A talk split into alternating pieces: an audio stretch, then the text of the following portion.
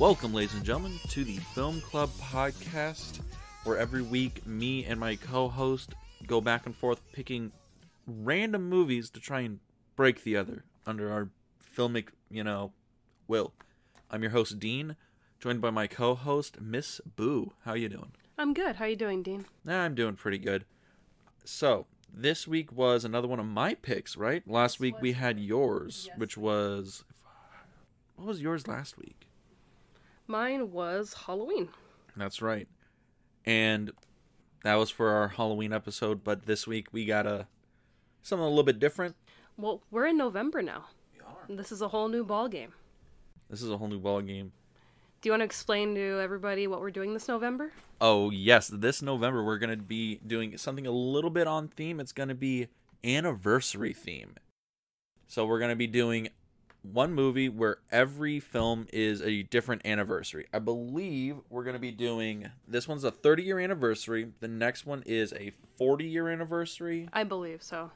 and then we should have a 45 year anniversary and then another 31 Our last one is a 30. yeah our last one's a 30 so there's your your hints if you want to figure out what they are but this week 35 or 30 year anniversary sorry i'm bad with numbers it's one of my favorite movies Are you bad with numbers or are you just thinking about that we're in November, so we're getting turkey soon? i'm very excited you're gonna make me turkey it's gonna be great guys I mean, I'll buy you like a turkey sandwich because I can't cook a turkey. I'm sorry. not yet we're, we gonna teach you up real good Hey, it's 2020. We gonna teach you.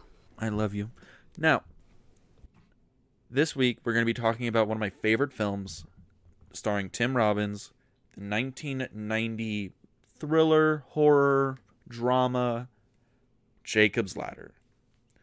And, Boo, this is your first time ever seeing the film? it was my first time seeing the film and I really wasn't, you know, expecting much out of it and I ended up really enjoying the film. Awesome. So, why don't you just uh, tell me, what did you think of it? Right off the bat. So, you're I- going in, sitting down. What did you think? I really didn't see it as a horror film. You know, that's what I thought we were going into when the movie started, but it's more of a drama, kind of sci-fi a little bit. Also a little religious, which I was kind of shocked by. Some of the tones are there for religion, so it threw me through a loop a little bit, but I'd watch it again. It it was very entertaining, it was deep. Mm-hmm. It kept me, you know, on the edge of my seat trying to figure out what was happening. So it was a good pick.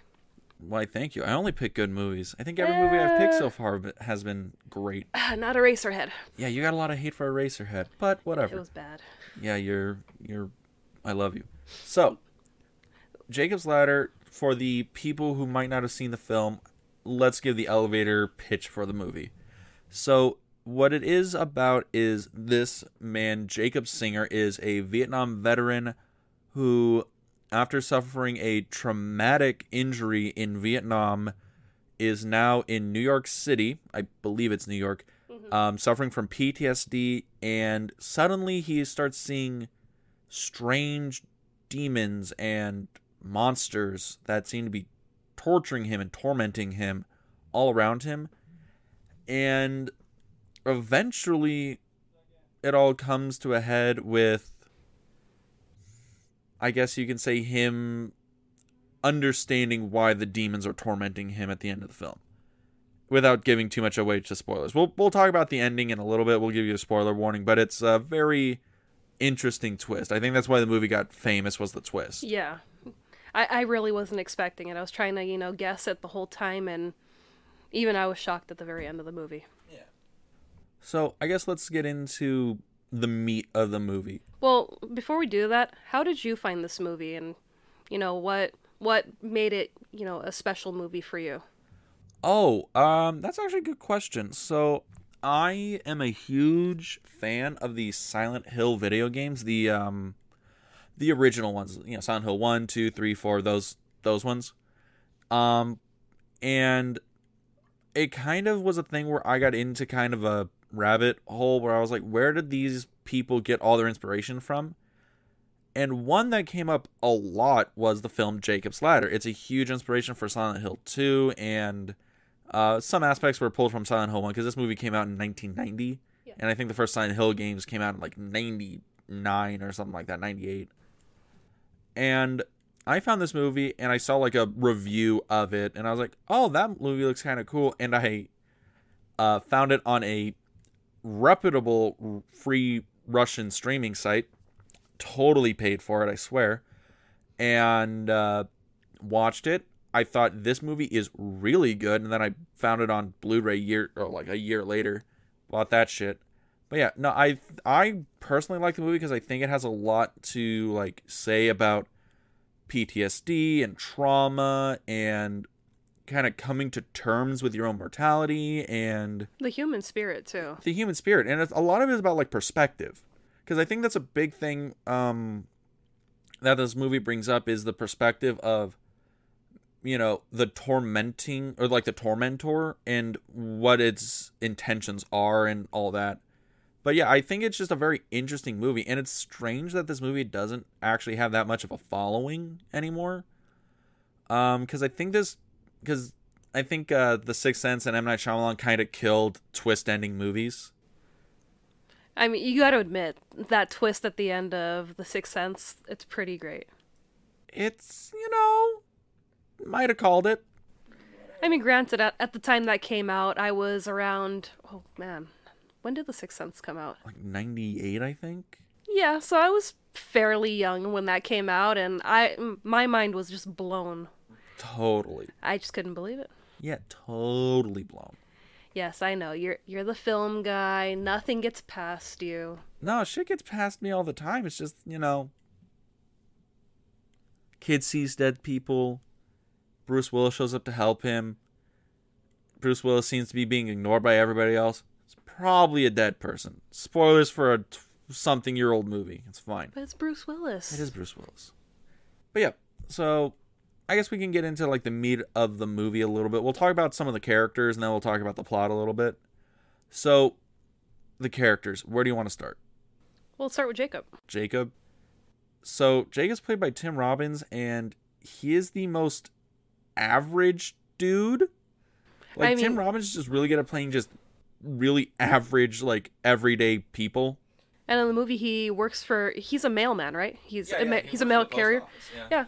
And that's, you know, one of the opening scenes you see is him in his uniform. And it's like, yeah, I—he could be my mailman. He's so convincing as just a mail carrier. Yeah, an average mail carrier. Yeah, and it's um it's kind of interesting. So Jacob's whole thing and his trauma and all that comes from him being a Vietnam vet, you know, he's obviously suffering from some form of PTSD, but he's also dealing with the death of his son, Macaulay Culkin, mm-hmm. right? In one of Macaulay Culkin's actually really early film roles. I think this might have been his first film role.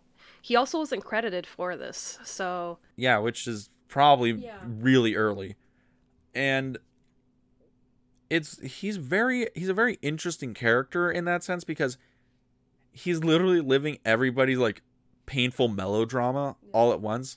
He's like, I'm a war vet, I'm haunted by it, my son died while I was away, I feel guilty over it, my marriage fell apart.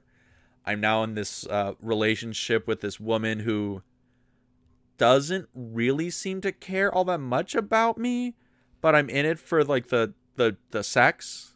the sex, you know, the, the physical contact, you know, just to have somebody there with you.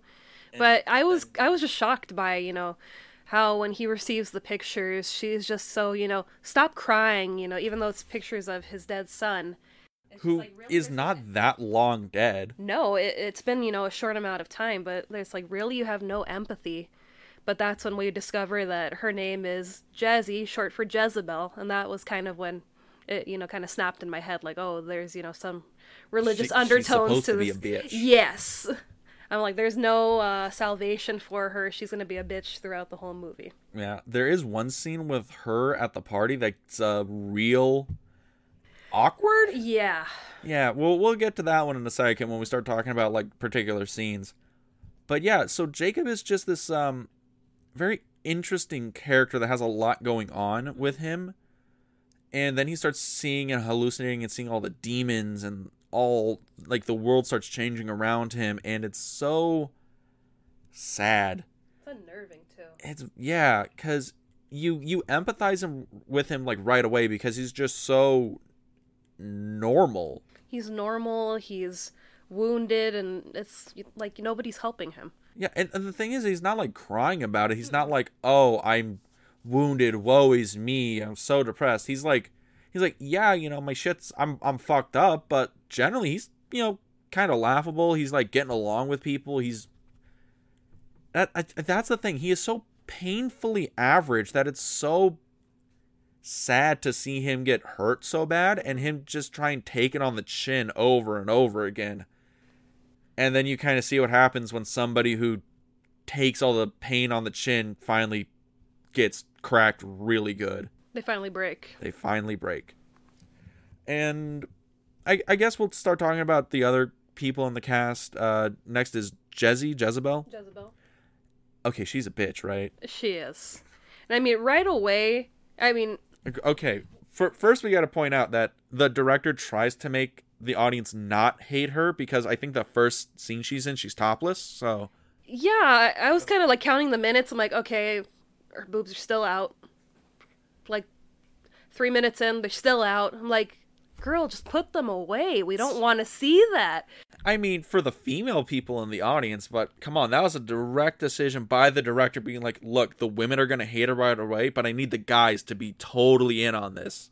The guys need to understand why he's not leaving her because she walks around nude half the time. Yeah, I guess. Yeah, you know. I mean, it's, you know, again, to go with religion, it, she's that temptation. Mm. It's just out there. But I was looking at her. Je- is that the Jezebel like in the in the Bible? She's like the temptation, all that stuff. Because I again, I'm a really bad religious person. I don't know. Neither am I. I. I just know that she has, you know, bad connotations in the Bible. But, you know, taking away from the character, I was looking at her and I'm like, I know you from something. And I, I just couldn't put my finger on it until later in the movie. She's actually in La Bamba with uh, Lou Diamond Phillips. Really, Yeah, she's um, his brother Bob's girlfriend. really. Yeah, the one that Ritchie's dating when they're living, like, um, where the orange groves are. That's Rosie. Oh fuck me! I didn't even notice that. Yeah, that's why I was like, like your face looks so familiar, and I finally put it together when she got mad. I'm like, that's Rosie from La Bamba. So like, that's pretty cool. That's like that's a really crazy thing when you when you look at the people in this movie because it's like Tim Robbins in this movie, mm-hmm. like Danny Aiello's in this movie. There's a lot of people in this movie. Yeah, but the other weird thing is this came out in like 1990, Yeah. and all the people that are in it, it's like some of them are like, "Oh, you're kind of a big like mm-hmm. name now." Then they were probably you know just you know they were working. They weren't like a you know a a list actors because I don't think Shawshank Redemption didn't come out yet. No. I think Bull Durham had already come out, and I think that was Tim Robbins' film before this. I believe so. He might have done the.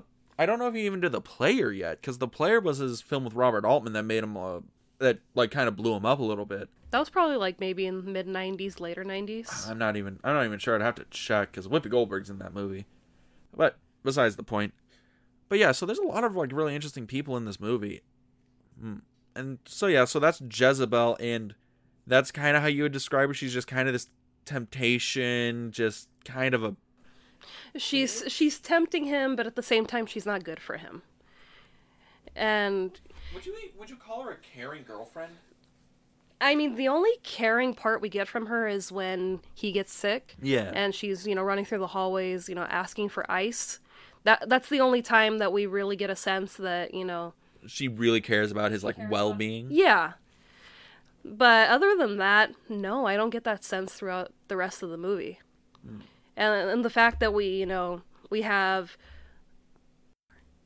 we have lewis or or is it louis in the movie? I'm trying to remember. His chiropractor? Yeah, yeah, Louis. louis uh, by danny I, I, I, I, Danny Aiello. We have Louis by Danny Aiello, who is, you know, what Jacob calls his angel. And I mean, you get it in that perfect light too, and he's, you know, laying on his back after being adjusted, and that white light is just shining behind It's him. It's a perfect back backlight, and it really does look like he's this angel, like looking down on Jacob after all this. And also, that's a there's a lot of like random religious imagery and referencing in this movie and at first it kind of goes okay for me it kind of went over my head when i first watched this movie mm-hmm. and i know you like picked up on it right away because you know you, you like yourself some jesus Well, that and you know, you throw a name like Jezebel out there, you're gonna think of the Bible. well they even make reference that you know jesse doesn't like biblical names mm-hmm. and you know jacob points out it's like well jezebel is a really religious Yeah. name. Granted, that's another thing. Like, why would you name your daughter Jezebel? I mean, I've met people named Jezebel before, and they're really, Really? yeah, they've been really nice. It's just, it's a thing. Huh. That seems like a really like southern name. You know, it's like, oh, my name is Jezebel. Like that's just it just The- sounds like a southern really it sounds like a really southern kind of kind of name. But that's neither here nor there. But yeah, like cuz at first she's kind of just she's not mean to Jacob, but you can tell that he that this is really a physical only kind of relationship. A lot of sex, a lot of, you know, That's about it, you know. calling. And they work, you know, at the post office together, so it's more of a convenience thing. You know, you see each other at work, you go home, and you just keep the cycle going. Mm. But I really liked Louis. Yeah, Louis is Louis is the nicest normal person in this movie because he's just his chiropractor, He's his chiropractor, but he's kind of his confidant. His confidant, but also like the angel on his shoulder. Mhm. Because you have, you know, the demon on his shoulder, which is Jezebel, who's, you know, get rid of these pictures of your children and your ex wife, and, you know, stop crying, don't do this. And then you have Louis on the other side who's telling him, hey, go home to your wife. Go home to your wife and kids. Try to make it work. She still loves you. You clearly love her. So it's like you got, you know, the demon and the angel, and him in the middle trying to figure out which is the best way to go. Hmm. Man, this is a, this is a really good casting here. There's some really good mm-hmm. characters in this movie. But that's kind of the basis of the characters. Let's start talking about a little bit about some of the scenes that are in the movie that we really liked. So we'll we'll start. I know that the opening scene is just so good. Yeah, I wasn't expecting that. I was just kind of blown away. I'm like, oh, this is how we're starting. All where right. it opens and it's this like Vietnam like fucking war movie. They're mm-hmm. smoking they're smoking some weed. They're like waiting on patrol and all this shit.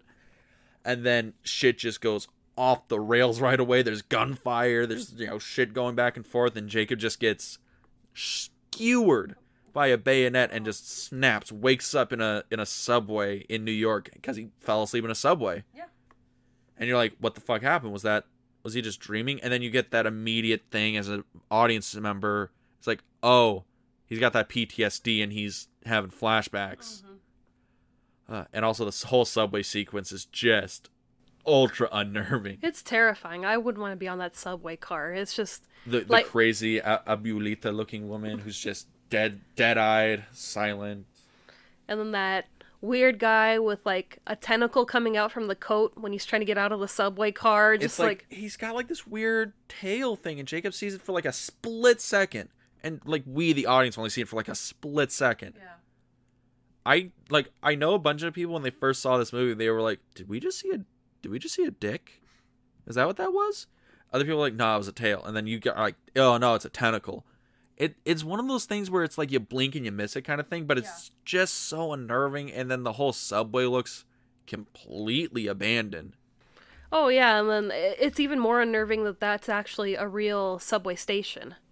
Well, actually, it's the sub basement of the mm-hmm. subway. So, I guess wherever they filmed it, they had the subway station from like you know the turn of the century or whatever, and they built a new station on top of it, and that one was the abandoned one. They actually had to, they actually had to retile it and like fix it up to make it look working, because and even then it still looks super abandoned. And super creepy. It's like I wouldn't want to be down there, even with like a filming crew.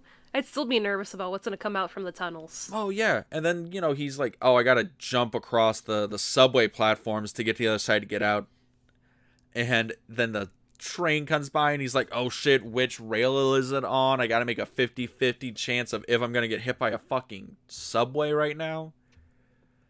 Then he hits it, and then it goes by, and you see in the window the all the oh. weird, demonic, creepy blurred faces. Just staring out at him.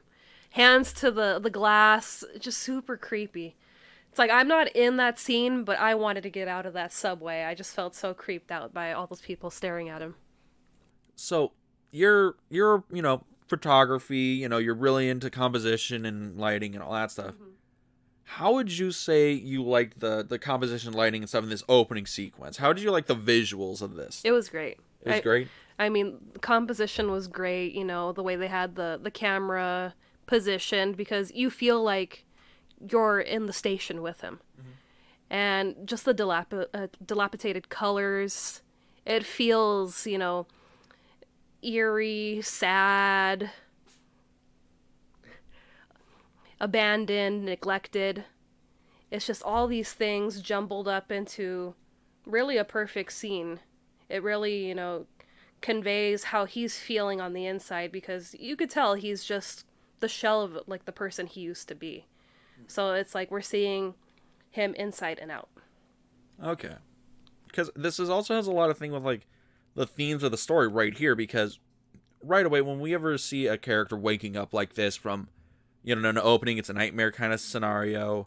He wakes up and we automatically get oh he's dealing with this trauma of the mm-hmm. war and the whole war sequence where he's getting wounded ex- externally he's getting mm-hmm. stabbed and then he wakes up and he's grabbing the same part and he's like oh he's wounded internally. There's a whole mm-hmm.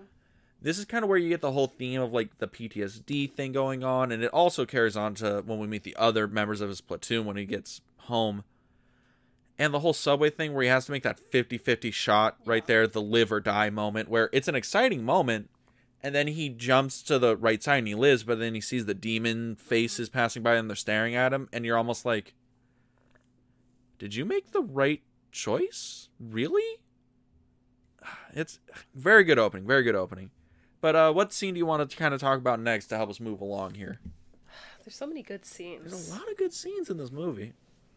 I mean, I enjoyed all his scenes with his chiropractor. I mean, just the two of them together were it was good casting because they they really complemented each other.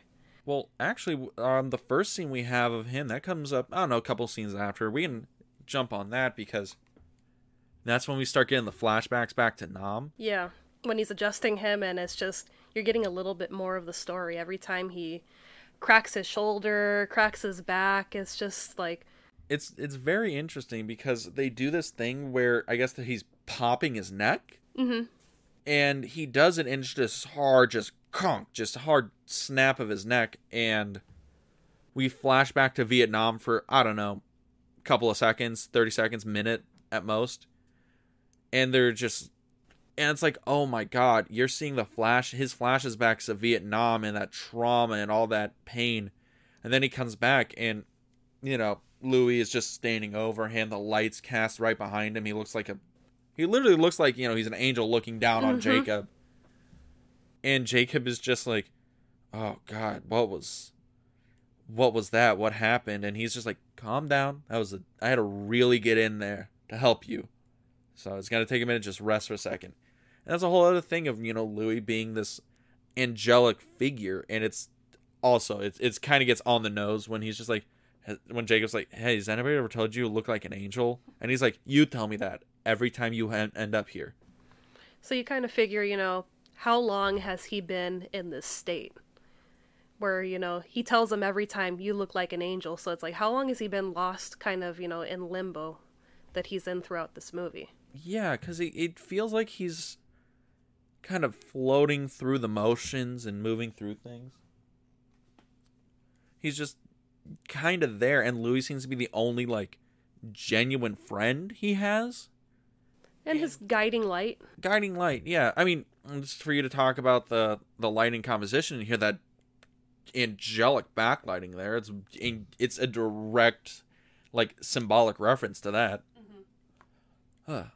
But yeah, I think the the next like okay, I think the next thing we got to talk about is when Jacob goes to the party with Jezebel. Oh man, that party.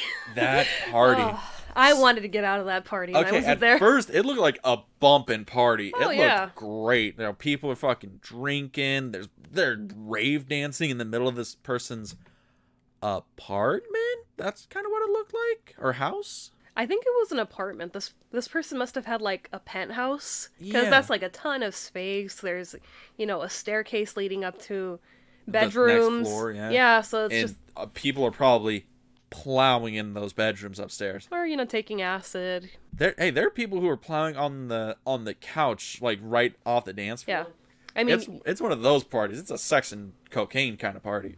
uh, it's New York in the '70s. Yeah, I think that's probably when I don't know when this movie actually takes place. I always assumed it took place in like the like the contemporary 1990s, but then that would make Jacob 15 a 15 year difference from Vietnam to then, something like that, maybe 10. So this is maybe late '70s, early '80s. Maybe that's probably when the movie takes the movie takes place. Maybe probably in the '80s more. Maybe it cuz it it seems like it's supposed to take place like right after he gets out of Vietnam. But I don't I don't know when that service is and I, it seems like it's over and Hmm. it's really weird when you think about the setting of this movie because it's kind of timeless in a sense because it could take place kind of at any point post Vietnam, but it can't really take place now because you know obviously technology. So it's anywhere between like the 90s and 74. Mm-hmm. No, it's it's all it's really interesting. But that party, when Jacob's like, "Nah, I don't really want to dance. Jez, you can go out on the dance floor and do your your thing." And then he gets his palm read. Oh, and he gets his palm read, and she's like, "Oh, baby, you already dead if your palm's right." And he's just like, "Yeah, no, no, I'm just, I'm not dead. I'm just kind of lazy or whatever." And you know, does that whole charm thing. Right. I mean, I may or may not have pulled up a, a palm reading guide just to make sure that my lifeline is where it should be because I was like, You you started getting a little spooked, didn't you? I was like, oh god, please, you know, please let me be all right. See, now you get why I'm afraid of existential crisis. Now, just a bit. just a bit. And then Jezebel's on the dance floor. She's dancing with this guy, and Jacob's watching. And then th- there's this strobe thing going on because it's basically a rave. And the guy starts turning into this demonic demon thing who's just. Terrifying. And whatever. And we never see the whole thing in full. We just see glimpses of it. hmm a wing here, a like tentacle there, a claw there, and it's like, is it is it raping Jezebel or or what's going on there? Because it's doing something not right. Yeah. Tr- trigger warning here. If you're triggered by demons and very aggressive club sex.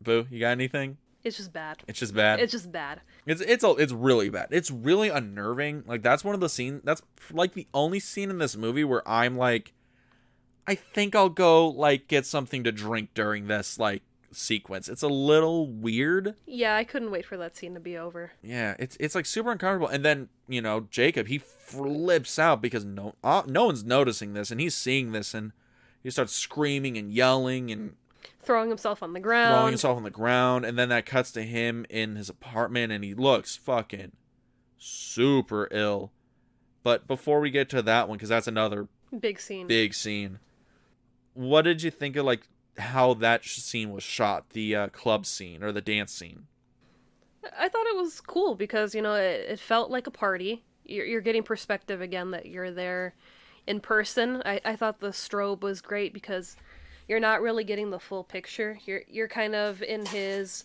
mindset of how he's seeing things. You know, he's seeing the flashing lights, which could be you know a nod back to the gunfire in Vietnam. So you're you're kind of feeling just as lost as he's feeling. Mm-hmm. And there's a ton of people in there and it's just like i want to get out of there. You, you're literally going through his like ptsd like flashback.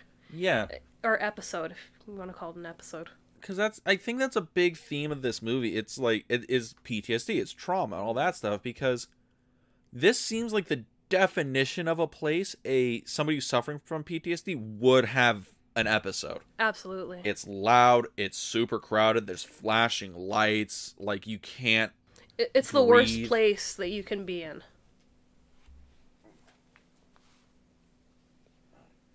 And the other scene that comes after this is Jacob's sick. Jezebel's taking care of him and she's doing it in her own special kind of way. In the Jezebel kind of way. in the yes. Jezebel kind of way. And she does find out that it's like, oh shit, Jacob, you're running a 106 degree fever. She calls the doctor. Doctor's like, yeah, you need to you need to drastically drop his body temperature or he's gonna die on the way to the hospital. So she gets yells at the neighbors. They grab ice. They run him a bath and they just shove him in there. Mm-hmm.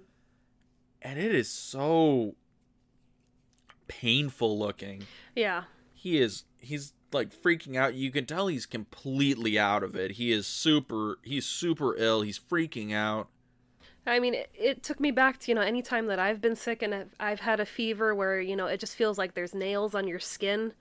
And just seeing him, you know, kind of making his way to the bathroom to ultimately get into this bed of ice. and I'm just thinking, like writhing around in there I'm like, that would just be horrible to have to experience. I mean, sitting in ice, yeah. yeah I mean, which you wouldn't think is, well, it's not that bad. It's just ice. But when you're just, all those people around you and you don't know why they're there and they're holding you down in it and you're well, they're holding you down and you just don't feel well.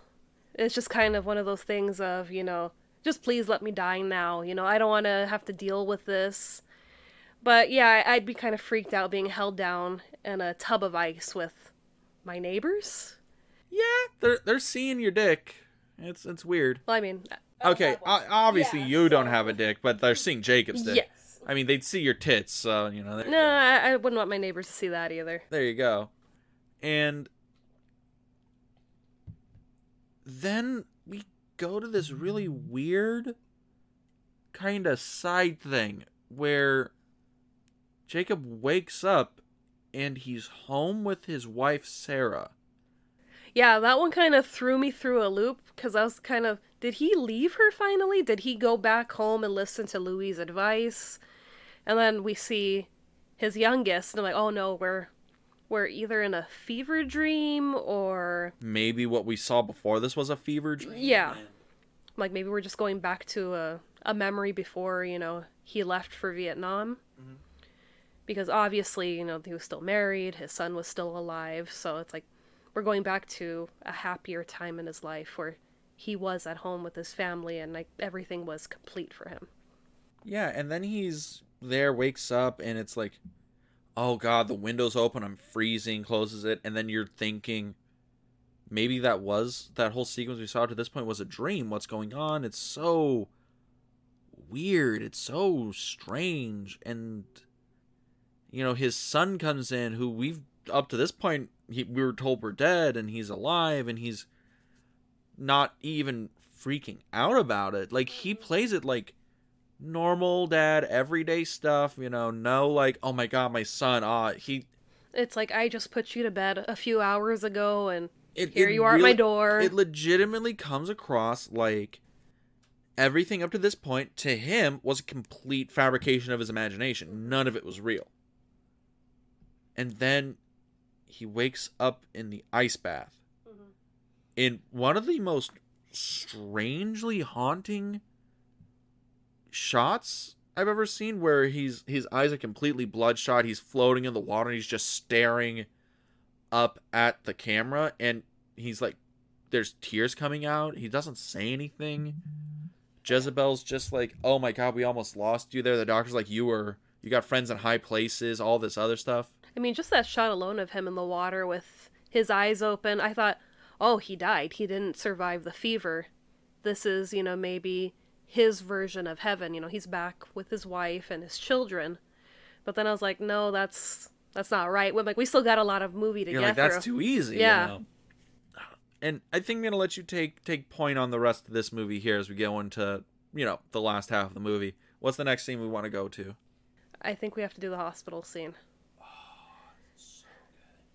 It's so creepy. It's so good though, where he's going through and it changes from this normal hospital to this weird demon refuge of fucking humanity. Well, I mean, even before we get to the hospital, we should probably talk about how him and his platoon go to Finally the. meet up again, yeah. They meet up and they go to a lawyer because they want to sue. They were part of the army, right? yeah, they were part of the army, and what's going on? It's I. It's almost like it's a commentary about like that Agent Orange, MK Ultra kind of stuff that was going on, where they were unknowingly testing soldiers for you know mm, yeah, experimental drugs or whatnot because it's the whole thing is yeah we were in Vietnam and they released this sort of like gas or whatever this drug into the into the air or we were treated for it and we freaked out. There was a thing we all had this weird trippy thing going on. It's almost like you know they were all drugged they all flipped out they started shooting into the jungle. And it's a direct reference to the beginning of the movie that opening scene where they hear that weird siren thing in the in the air and they think it's an enemy coming through but we never actually see any Viet Cong. And they're all freaking out and one guy is just go like his head is trying to just like explode out of his body he's just shaking and The guy from uh, Dawn of the Dead. I can never think of his name. I I can never think of his name either he's a great actor he's been in a bunch of stuff I mean, I was scared for him when he's on the ground convulsing and, you know, blood's coming out of his mouth. I was like, oh my god, what happened to him? oh yeah And you just feel so bad when they all go to the lawyer to to make this, you know, claim. And it, you could just see that they're all scarred. They're all every single one of them is seeing the demons themselves and every single one of them is dealing with that same trauma yeah. some of them are dealing with different ways but yeah And I mean, some of them haven't seen the demons yet. It's kind of like they're doing it in stages. You kind of get glimpses. Um, the guy that uh, Jacob meets at the bar i think his name's Paul. something like that yeah He's like the first one out of the platoon that really starts to see things, and he says that stuff's jumping out of the walls and attacking him.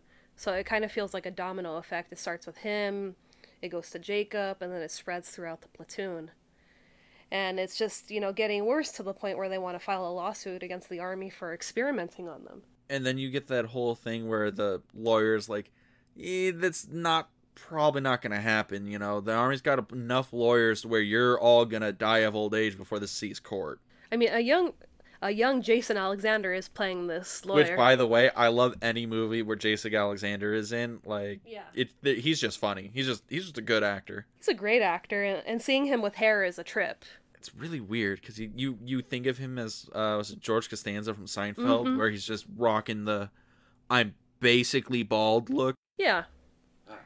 Yeah But yeah, so we have that scene, and you know they leave the lawyer's office feeling like, hey, we're gonna, you know, get a victory. We're finally gonna take something, and they get the news that he's not gonna pick up this lawsuit because his platoon decided we're not gonna go through with it. We're not gonna interview, you know, for you. We're just gonna stay quiet and pretend this didn't happen. And that's when you kind of, you know, wonder what's really going on, and Jacob's kind of starting to unravel a little bit and wonder why are they stepping back? They did this to us. We need answers, and all hell starts to break loose. Yeah, and it's so crazy because Paul he he dies in a weird car bombing and they almost kill Jacob by running him down or like a black sedan runs him down and it starts feeling like is this like a conspiracy movie? Is that what's going on? That's what I felt like. I'm like, they were part of something, and he was just getting too close to the truth. That They reactivated whatever, you know, Manchurian candidate shit he had and that's what he's seeing right now. and then they get him, you know, in front of the courthouse and throw him into the back the back of that car. And you Oh. and you do have the woman there that's witnessing this, and nobody's helping him. Yeah. And you just feel so bad for him that he's just been abducted.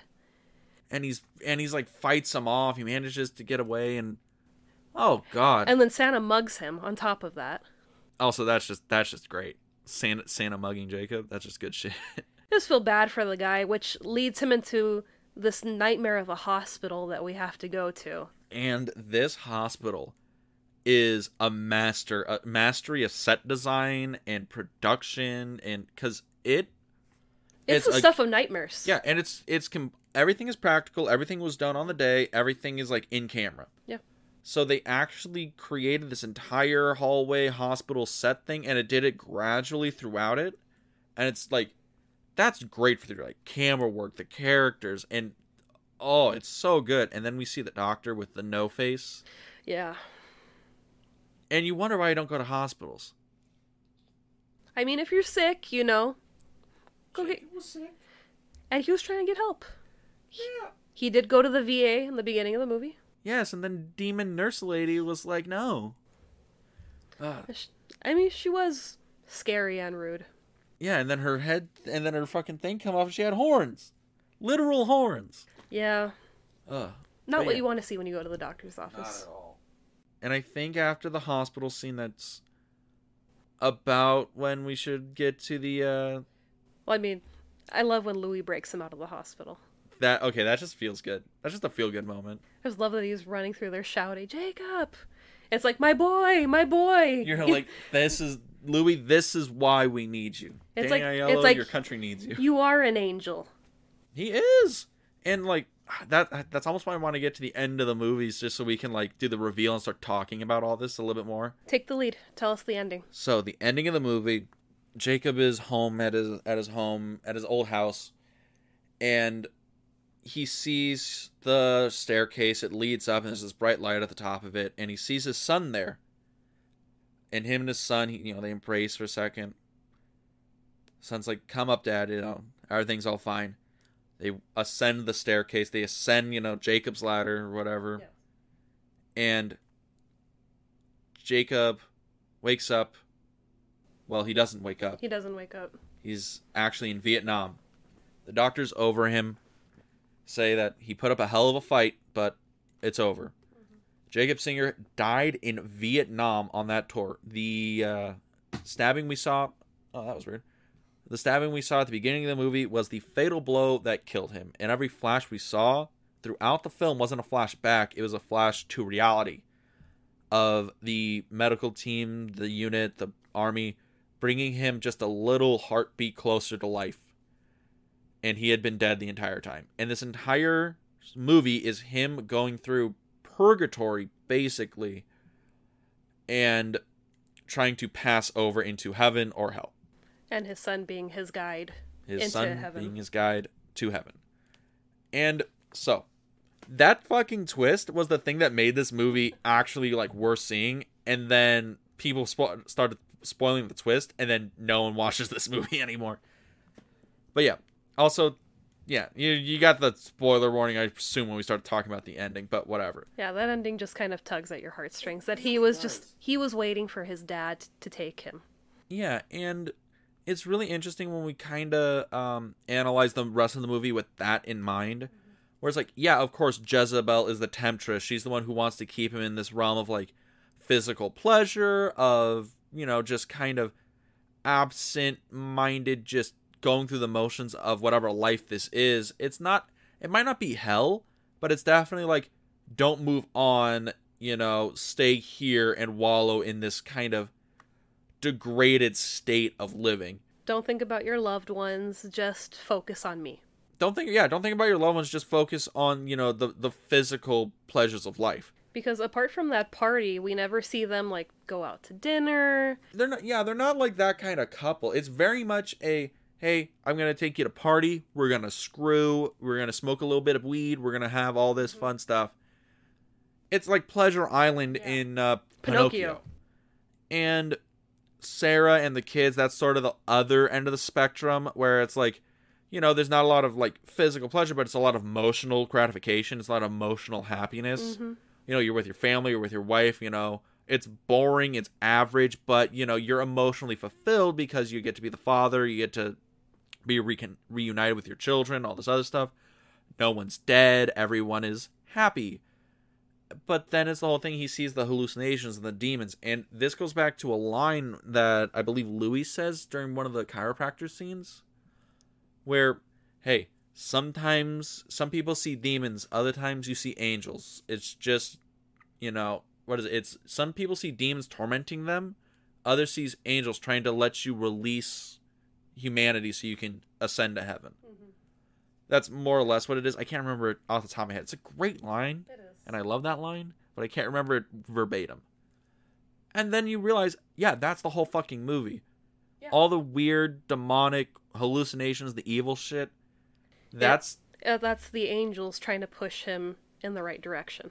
yeah, well, it's all the angels trying to tear away all the baggage of his soul just to only put through it's like once we tear away all the baggage, all the the things that are holding you back from moving on, only then can you truly just ascend. Yeah. And that's the whole movie. It's a story of one man's soul being torn apart until there's nothing left but pure humanity.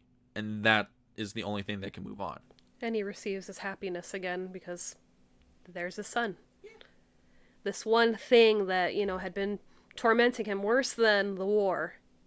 Because even though we get the flashbacks of him, you know, being stabbed and his platoon, you know, going crazy when this happens, The only thing in the movie that makes him cry is his son. And I mean, you feel bad for the other children that he has because they lost their brother, they lost their dad. And then once you get to the end of the movie, they lost them around the same time. to them, yeah. Yeah, because we don't know how far the gap is. I'm sure his son dies when he's in the war.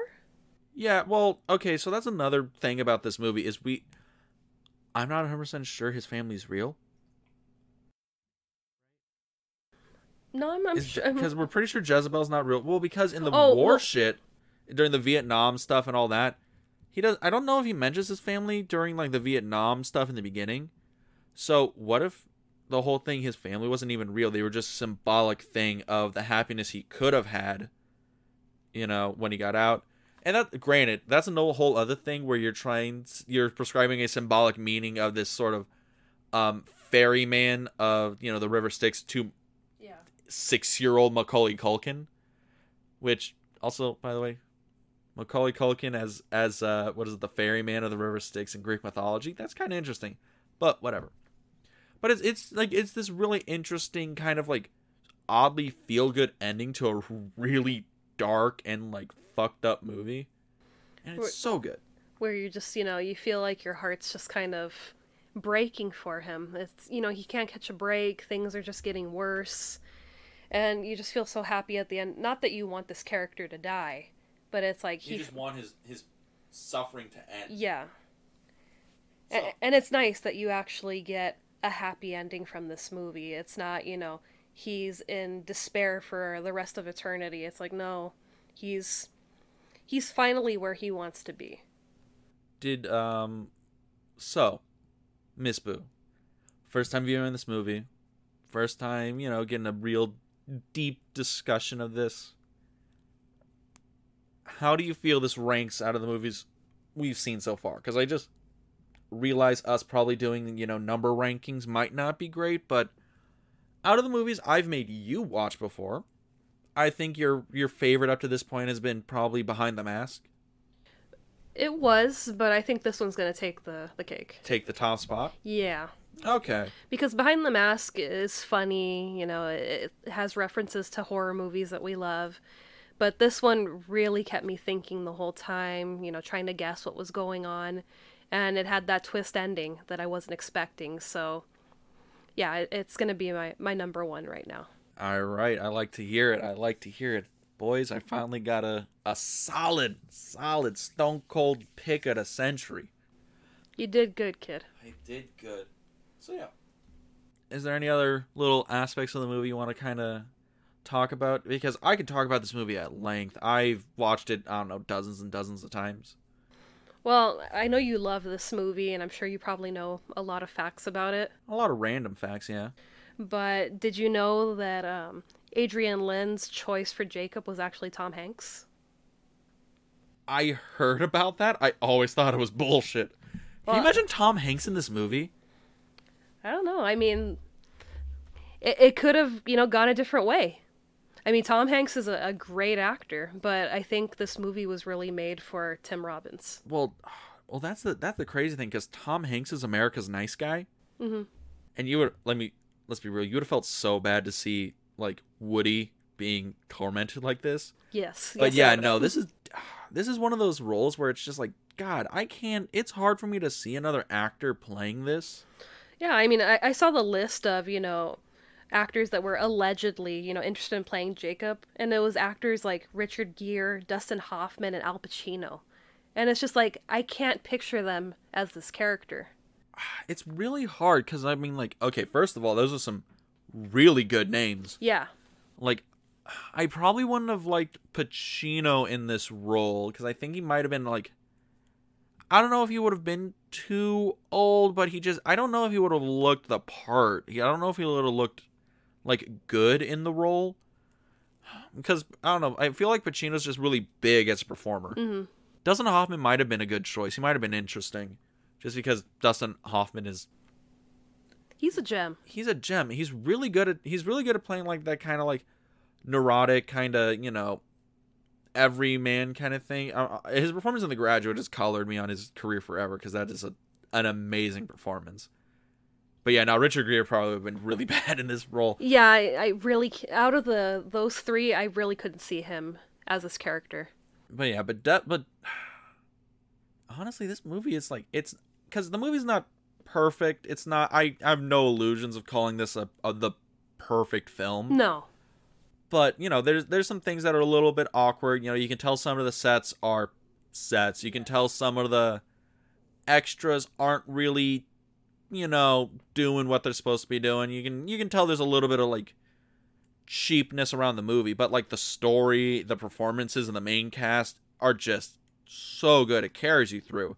And also there's some the scenes where they need to to make shit happen they make that shit happen. And but man, it'd be so weird to see anybody else playing Jacob other than Tim Robbins. I like because that that main performance carries the whole movie, He carries the movie on his shoulders. and it probably feels really bad when they remade it. I haven't seen the well, I mean, this is my first time seeing the movie. I don't know if I'd want to see the remake. Uh, so I I know this because I looked this up. The this movie has a seven point five on IMDb, which, by the way, criminally low, Yeah. and the remake has like a three. Ooh. Yeah, it's apparently it was a really bad like drop in quality. I have yet to see it either because I why would I see the remake of a movie that was already a really good kind of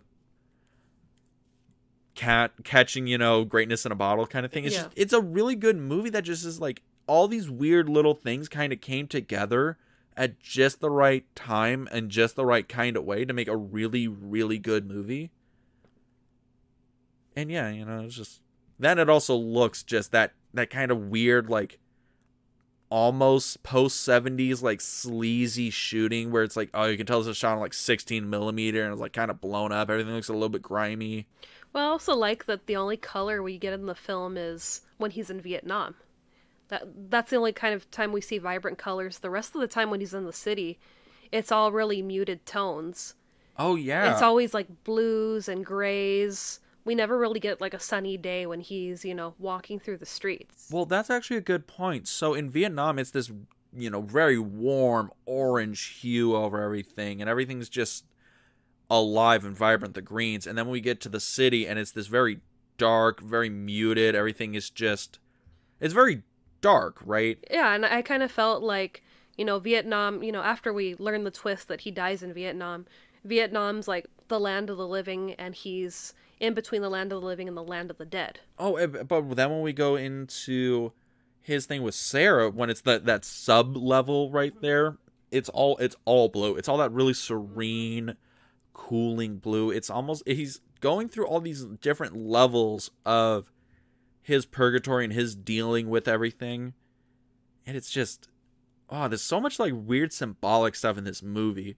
You know there's religious symbolism there's symbolism of like i guess every every theme in this movie. I mean you know i talked at length about it. Do you think there's any weird like thematic things in this movie that just kind of poked you the wrong way or poked you and you're like man that's that's kind of weird. I gotta have to think about that. No, I mean, you know, what got me was a lot of the religious symbolism mm-hmm. and the fact that that was like the first thing that jumped out at me. Mm. So it was kind of just like piecing it together, you know. Is he really alive? Is he dead? I'm like, are are we going through this spiritual journey with him, you know, to the next life or whatever there is after this? So I was kind of, you know, feeling like we were heading in that direction, but I just couldn't be sure. And the only time that you actually feel comfortable is when he's back home with his wife and his kids. And like you were saying, it's, you know, shades of blue, but it's tranquil shades of blue. It, it feels comfortable. It feels safe. Apart from the other parts of the movie where he's nearly dying in his apartment, or the demon at this rave that they go to, or the the sleazy uh, subway station. Man, this movie's good. It is a good movie. All right. So, do we have anything else we want to gush about before we wrap up? Do you want me to spoil next next week's episode? Oh, I would love that. So, what are we watching next week? Next week we are watching Raging Bull by Martin Scorsese. Oh, I love Scorsese. And I believe it's the 45th anniversary, or it might be the 40th. I think this one's the 40th. I think the 45th one's going to be my pick. Okay. It's going to be real fun. So, yeah, Raging Bull next week, ladies and gentlemen, at the Film Club. I've seen it before, but it's been a little bit of time. Have you seen Raging Bull before? I've seen it before, but again, I, I think I've only seen it once or twice. So it's going to be like watching it for the first time again. It's going to be a fun one. We're going to see who's got, you know, the better right hook, left hook combo. It's going to be fun. And who doesn't love De Niro? You're going to do De Niro face the whole time, aren't you? I can't help it. I know. All right, so would you like to give everybody where they can find us, where they can follow us, any other things you'd like to plug before we wrap ourselves up and finish this off? Well, if you want to follow us and all our behind the scenes stuff or to, you know, see our posts about upcoming episodes, follow us on Instagram and Facebook at the Film Club Podcast. And we're also streaming on Anchor, Spotify, Google Podcast, uh, Breaker, I believe. Um, Anywhere where podcasts are found. I mean, we're just streaming on a whole bunch of uh, platforms now, so it's a lot easier to find us. Just type in the Film Club Podcast, and we're there. Yeah, and you can also find me on our sister podcast, the Double Feature podcast, where I do with our uh, friend of the film club, David Clark, and we talk about two movies. We compare, contrast them, try and find the better of the two. I think we just started finishing up our Halloween episodes. and it's a fun episode. It's a really fun episode. But yeah, so that's what I'm doing, and I think that kind of wraps us up here. All right. Have fun. Stay scared. Boo, thanks for watching uh, Jacob's Ladder with me and enjoying it. And thank you for recommending it. It was a good pick. I always pick good picks. We'll see you next time at the Film Club. Peace.